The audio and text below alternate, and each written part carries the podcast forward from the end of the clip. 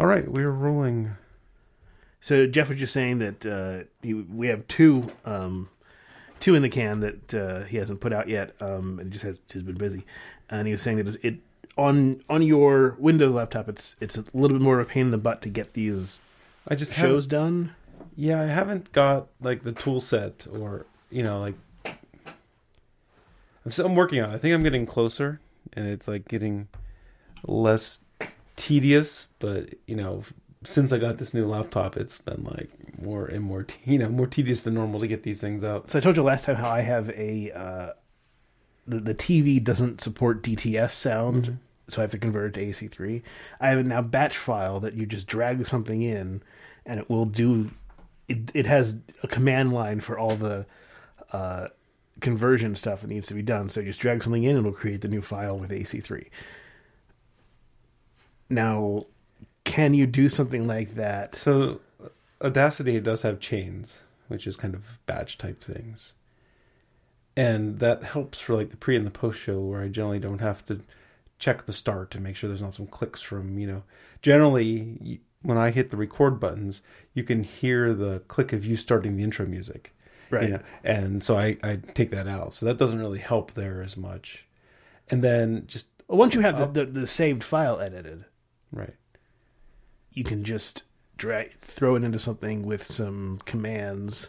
Well, sure. But once I have it open in Audacity to take the first little click out, then it would be even more work to save it back as an M P three. Or WAV file, and then put it in the chain when I could just save it from right there. So it's fine. It's just, uh, and then uploading has been such a pain. Like, I don't know what's up with this computer, but like the like up S S H secure copies to the server will like either stall or be super slow, and it happens like almost all the time now compared to before when I never noticed it. So I'm trying to track down what's causing that. What if you like, just I'll have like, to try to upload a file like four times before I can just get something like FileZilla that will. That's what I'm using. Oh, and it stalls. Hmm. And I don't know why. And uh, just trying to figure out why it takes like four times for me to get the files uploaded. You know, yeah, not big files.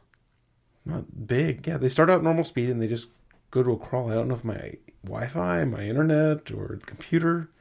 Never had this kind of problem before. I mean, the time I'd see a problem like this before is so I was doing it over a hotspot, like in a car, you know, and your signal got weak on me. So, um, yeah. So just a, a series of little things that make posting the show less fun than it used to be, and it never was all that much fun. So, I'll get caught up. So sometime soon you'll see two, maybe even three shows in a week. But I think we, we're going to be missing a, sh- a week here coming up shortly. So I probably won't flush the queue until I can use one to fill out that week.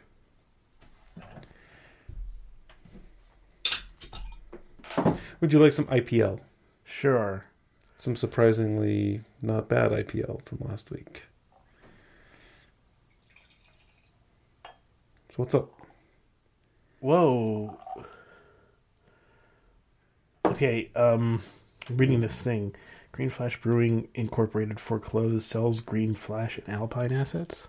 Oh, okay. So this is new news from when the brew went up for auction. As a conclusion to Green Flash Brewing ending their national expansion strategy, closing Virginia Beach and Cellar three, we have just learned that Green Flash Brewing's largest shareholder, Comerica Bank, has foreclosed on its loans due to outstanding debt and poor business health, and the Green Flash and Alpine assets have been sold to the risk management company in Michigan named W C I P A. Uh, Probably not gonna see too much Alpine in the area anymore, huh? Wow. Green Flash, what happened? Overextended. Um, so I guess they're they're still they've they've been sold now to an investor group. So yeah. The brewery still is in operation, but the people who were in charge are. Out. People who are in charge probably aren't making. Uh, if they're still if they're still there, they're not making all the calls anymore. Apparently, there's stuff about it was a toxic environment and stuff like uh, that. Okay. So, I mean, it, it's see you know thinking about the time that they did the Virginia Beach expansion, because it's probably been three years uh-huh. now. It was the beginning of you know I think we could still call it like the beginning of a different time, a beginning where. Local was really starting and national brands were starting to have a hard time. Mm-hmm. And, you know, they had just become a national brand. They had purchased Alpine and started taking Alpine nationally, or at least into the regions where they already were. I mean, it was kind of crazy to see Alpine showing up on the shelves in Pittsburgh. Um, yeah, I just think they they went big, like, at the exact wrong moment.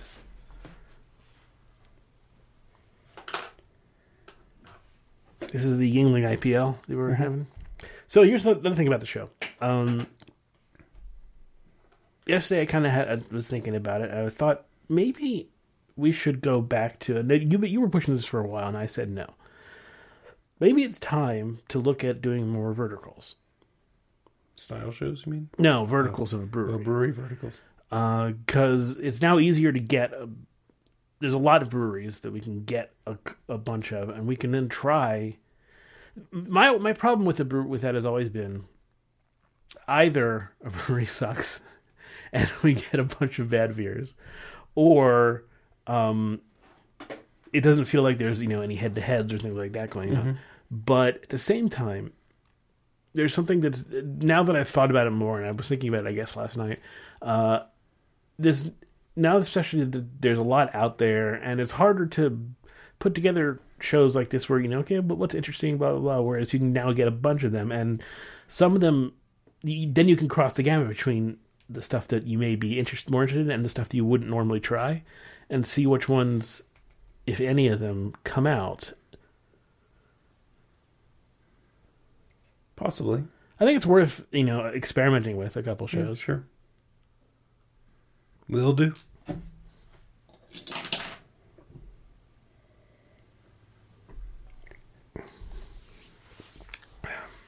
And we do run the risk of, yeah, uh, uh, none of this, none of this brewery is good. Well, it could be fun in its own way, right. I guess, but... Allie's working on her next Maker Faire project. She wants to make some battle bots. Mm. Itty bitty battle bots. Not destructive battle bots. This is what we worked on today. Basically, the goal will be to flip over your opponent. Ah, I see. Okay. So, so it's a, like a like a rock and sock and robot yes, game. Yeah. Yes. Not saw blades. I don't think they would appreciate torches and flamethrowers and saw blades, but uh, no, uh, more so. And, and yeah, so we're keeping the feature set simple. I mean, yeah, we want to make sure it's not too far overreaching. So I helped her. She did most of the design, but I helped her come up with the design for the chassis for the bot here. It had these motors, so they mount in. They'll mount in there. We'll do that tomorrow. The servo is going to be the flipping arm. So basically, it'll have a spatula type thing out the front, and then we're going to use the micro bit and this motor add-on thing for the micro bit. Mm-hmm. And then microbits have radio, and they also have an accelerometer, so you can make a joystick with a microbit just by tilting it. Duh. Turn left, turn right, go forward, flip, flip, flip, flip, flip. So that's kind of the plan. And then they'll this will communicate over, you know, just short, short radio to the things and control them, and they'll be head to head both two of them. So you want to then have, like, because if you hold it in your hand like that, uh-huh. it, it's hard to do. But if you have it, like, on a stick, that gives That's you more... That's what we're thinking, kind of have, like, a little grip underneath it or something. Right. Probably three D print something that holds it, yeah. Um, and, what, and the battery, you know what you could do? Get a battery holder for it. I wonder if it, you, you could program it to, to go in uh, back, reverse the directions it, it, it feels, and then you have a joystick with a button on the top. So you then... Whoops. Made it. So then put it on the bottom, and you have a button that goes to this here, and then you can move your stick as you if could. as in the air. There's going to be score on the screen though, so you kind of want this part to be visible. Oh, okay. And uh, okay, well then you put it. Yeah. Uh, so, so you're not tipping it as much if you. Yeah. The, the nice thing about the stick idea is that you really because you're you're basically pivoting it a lot. Yeah. No, we'll, we'll figure it out. We'll mess with it, um, and then when this one detects that it's upside down, it'll give the other player's point, you know, that kind of thing. I see. I think, I, well, instead of tallying scores, um, it'll be easier to code, and Ali likes the idea better, where like each robot has three lives, and then once they're flipped three times, they kind of self-destruct and mm. turn off. So hopefully that little servo is strong enough to flip the bot one, so the, the batteries are on it and everything. It'd be fun. Had to be had to flip them quick too. Yeah. Yeah. Well, these motors aren't very fast. These things are going to be having a big creak. You know, not, I, I don't know exactly how fast it's going to go, but it's not going to be like, you know, you're going to be able to zoom around. It's going to be more like uh, a sailing battle. You know, like make sure you you know tack into the wind at the right time.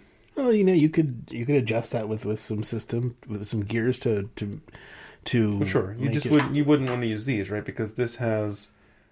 There's a sprocket on the end of the motor, which drives a worm gear, which drives a crown gear. You know, so yeah, it's gonna. We haven't hooked it up yet. I don't know how slow it is. It might not be too slow, but it's not going to be quick. Mm.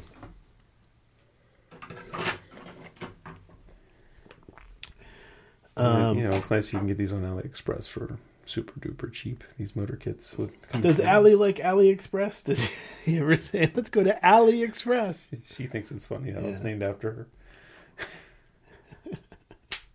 her. um, so you didn't respond to any of the stuff that I left in, in our yeah, message. I'm sorry. I, I did.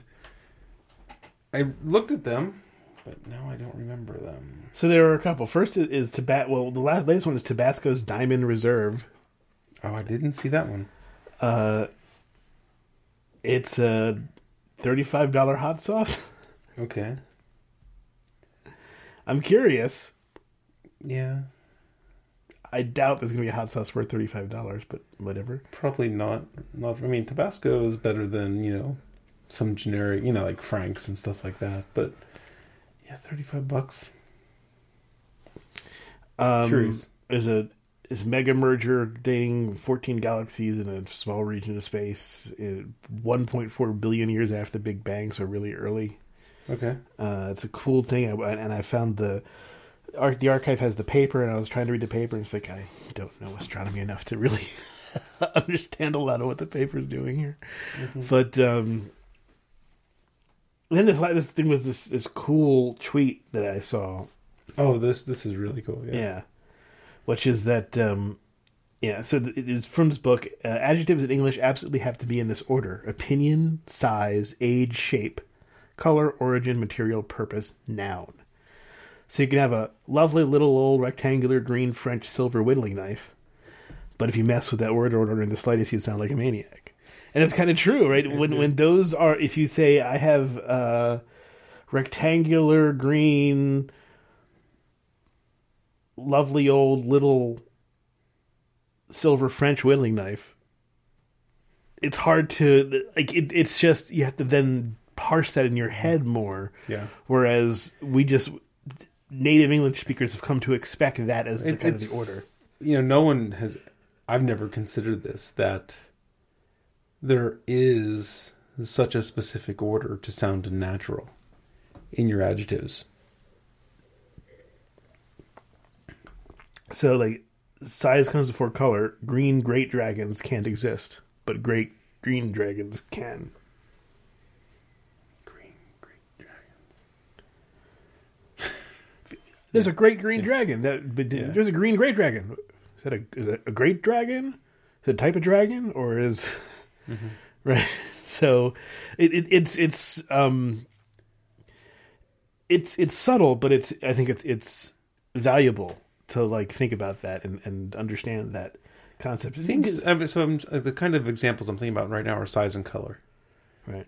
Those seem a little more interchangeable. You don't sound as weird saying like you know a big green box versus a green big box. But the reason why I would say you do is because then I think is a big box different from a box because mm-hmm. now I'm thinking because yeah. I immediately think that now big refers to. Uh, is part of the noun yeah, okay. as opposed to is an okay. adjective. You're right. Would it, you say big green box? And I don't, I don't think, is there a green box? Is that something? Because I know. But there is a red box. Right. Well, damn it. But you, you understand. If you said to me big red box, I would think that you were using an adjective to describe a box. Because I don't use red box that much. Maybe that's part of the issue. But in general, whereas you said a the, red actually, big box. Right. But there's also where the where the pause is, right? Uh, big red box. Big red box. Yes. There's a cadence is different. Right, red that's true. Is, that's true. It's almost hyphenated to red box is almost hyphenated. Mm-hmm. Yeah. So meter does play a role there.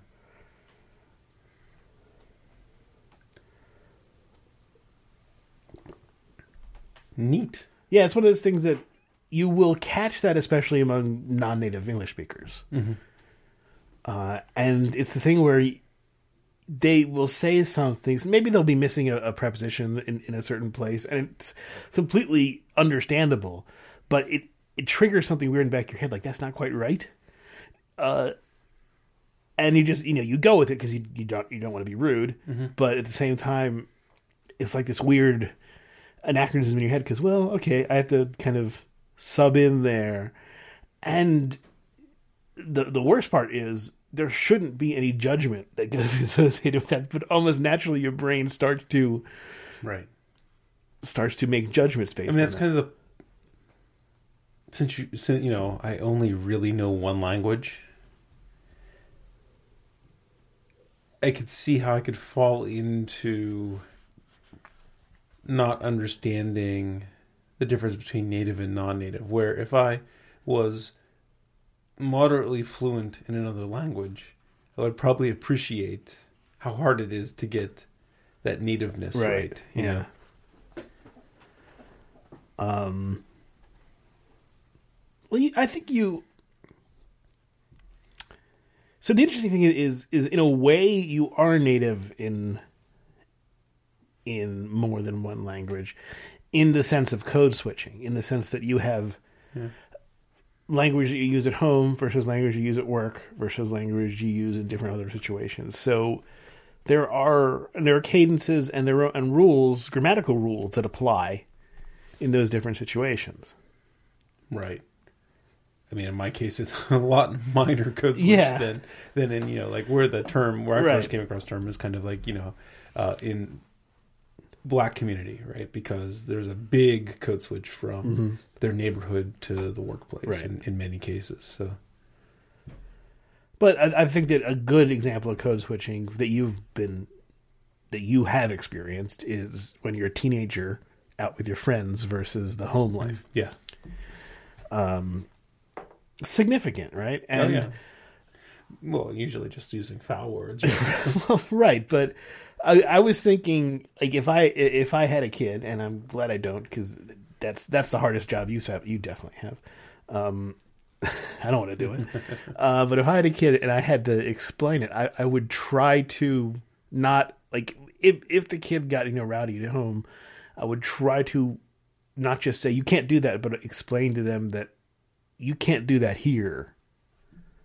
Uh, and the reason why you can't do that here is because here we have a way of, how, how do you explain code switching to a kid? But like here, mm-hmm.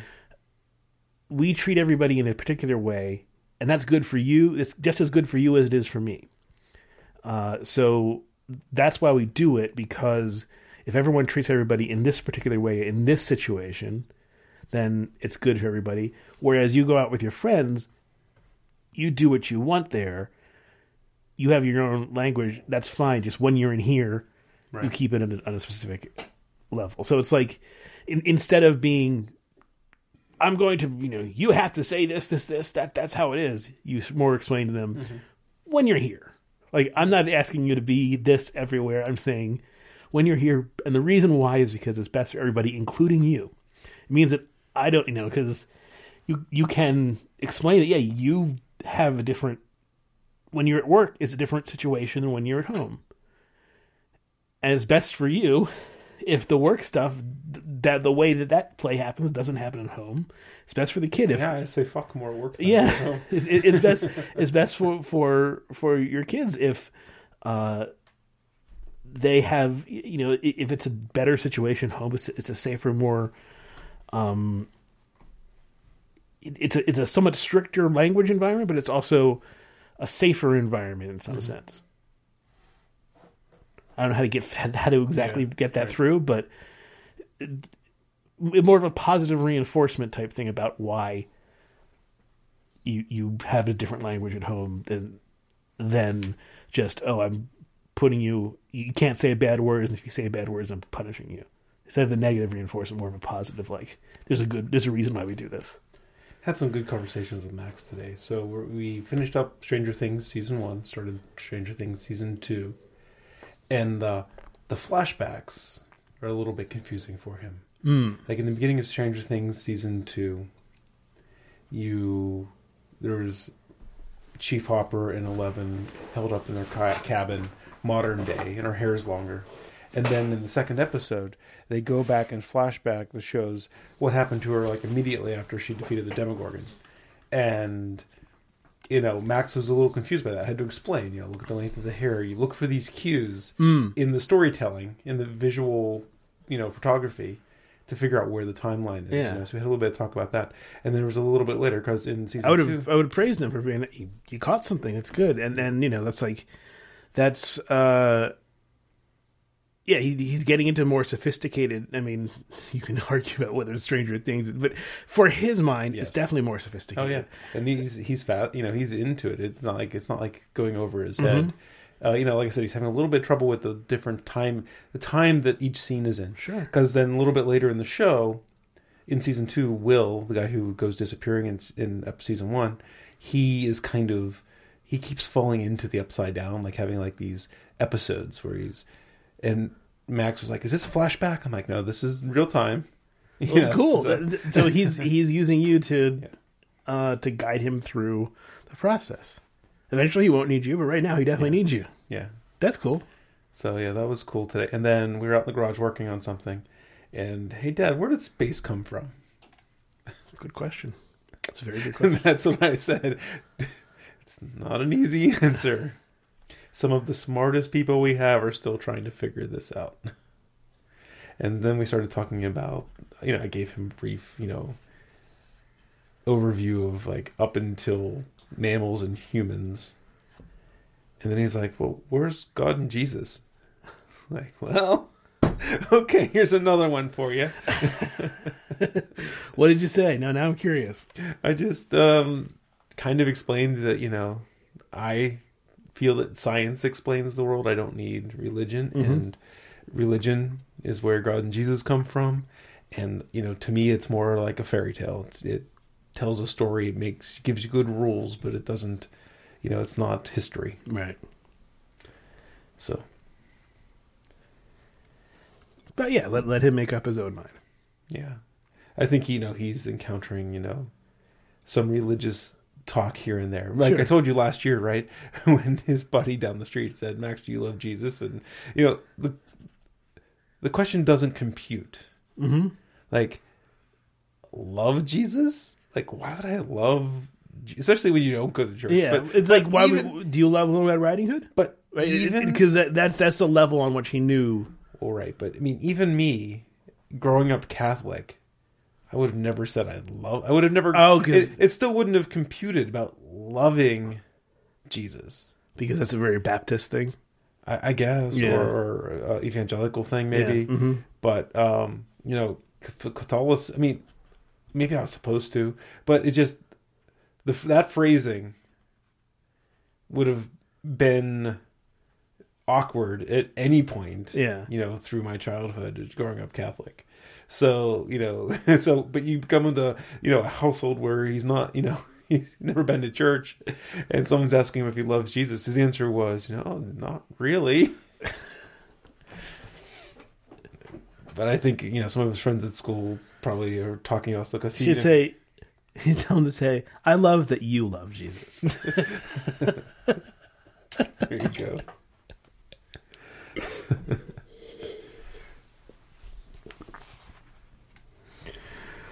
Um. Yeah, but the where did space come from? I'm like, I'm glad you asked the question, Max. Mm-hmm. stick with me here. It's not an easy answer. Yeah. Well, I mean, the interesting thing is is how to get him to realize that the question um, ultimately needs to be flipped on its head, where space was there first, right? Right. Because Earth and stuff came later. So yeah, right. And he's thinking of outer space, right? Where I was initially thinking space time. Mm-hmm.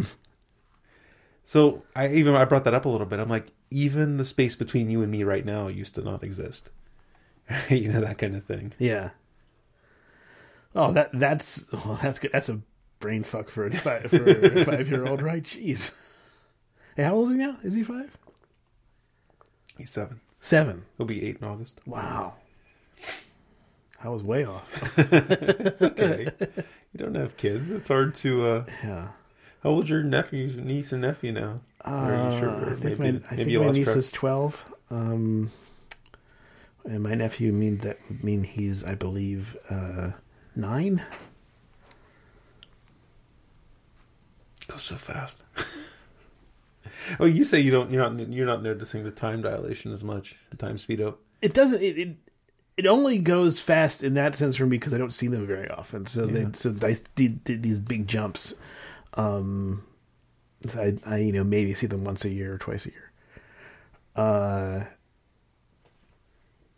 But yeah, when somebody says it's been twelve years, I'm like, yeah, that checks out.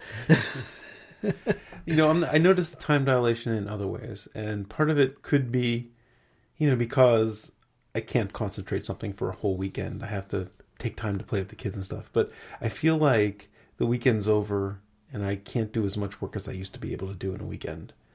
You know, I'm getting older too. I mean, there's there's that, but I mean, I haven't slowed down that much, especially you know in being able to do work and whatnot. But I think I think a big portion of it probably is the constant breaks and inter- interruptions and breaks and time off to, you know, like I, I played a game of basketball with Max today where, you know, that probably took an hour. So, mm, yeah, sure. So that probably accounts for most of it, but it's like, man, I used to get a lot of shit done in a weekend and now it's like, I barely get started.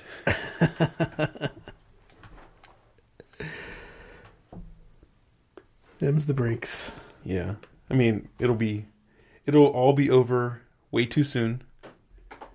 And I'll have plenty of time to do shit when he doesn't want to play with me anymore. I wanted to clarify one thing we talked about uh, last week. I don't know if I made a good enough uh, description. We were talking about Einstein's equations. Okay. Right? Uh, and I don't know if I made a good enough reason why the... the uh, get the equation out for general relativity. Why, when I looked at that and I saw the scale factor, why that was like interesting to me. But uh, maybe I can put it this way, because I was just thinking about like um, I always think about this: how can I describe things better? After I do describe something, is there a better way I can describe it? Um, the reason why is eight pi g over c four, because those are all just numbers, right? Mm-hmm. That stay the same constantly. So when you're doing uh, any math with this, you can take it out. You can take it out completely and then apply it later once you're done.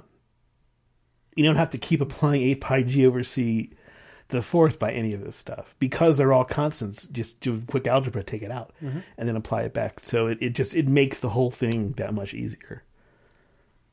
Yep. That's it. That's the only thing I wanted to point out. I don't know if that helps or... No, I pretty much got that. I mean, I understand. Okay. When you point out they're all constants. Um, it, it's actually... I mean, I don't... I don't swim in equations very much anymore, right?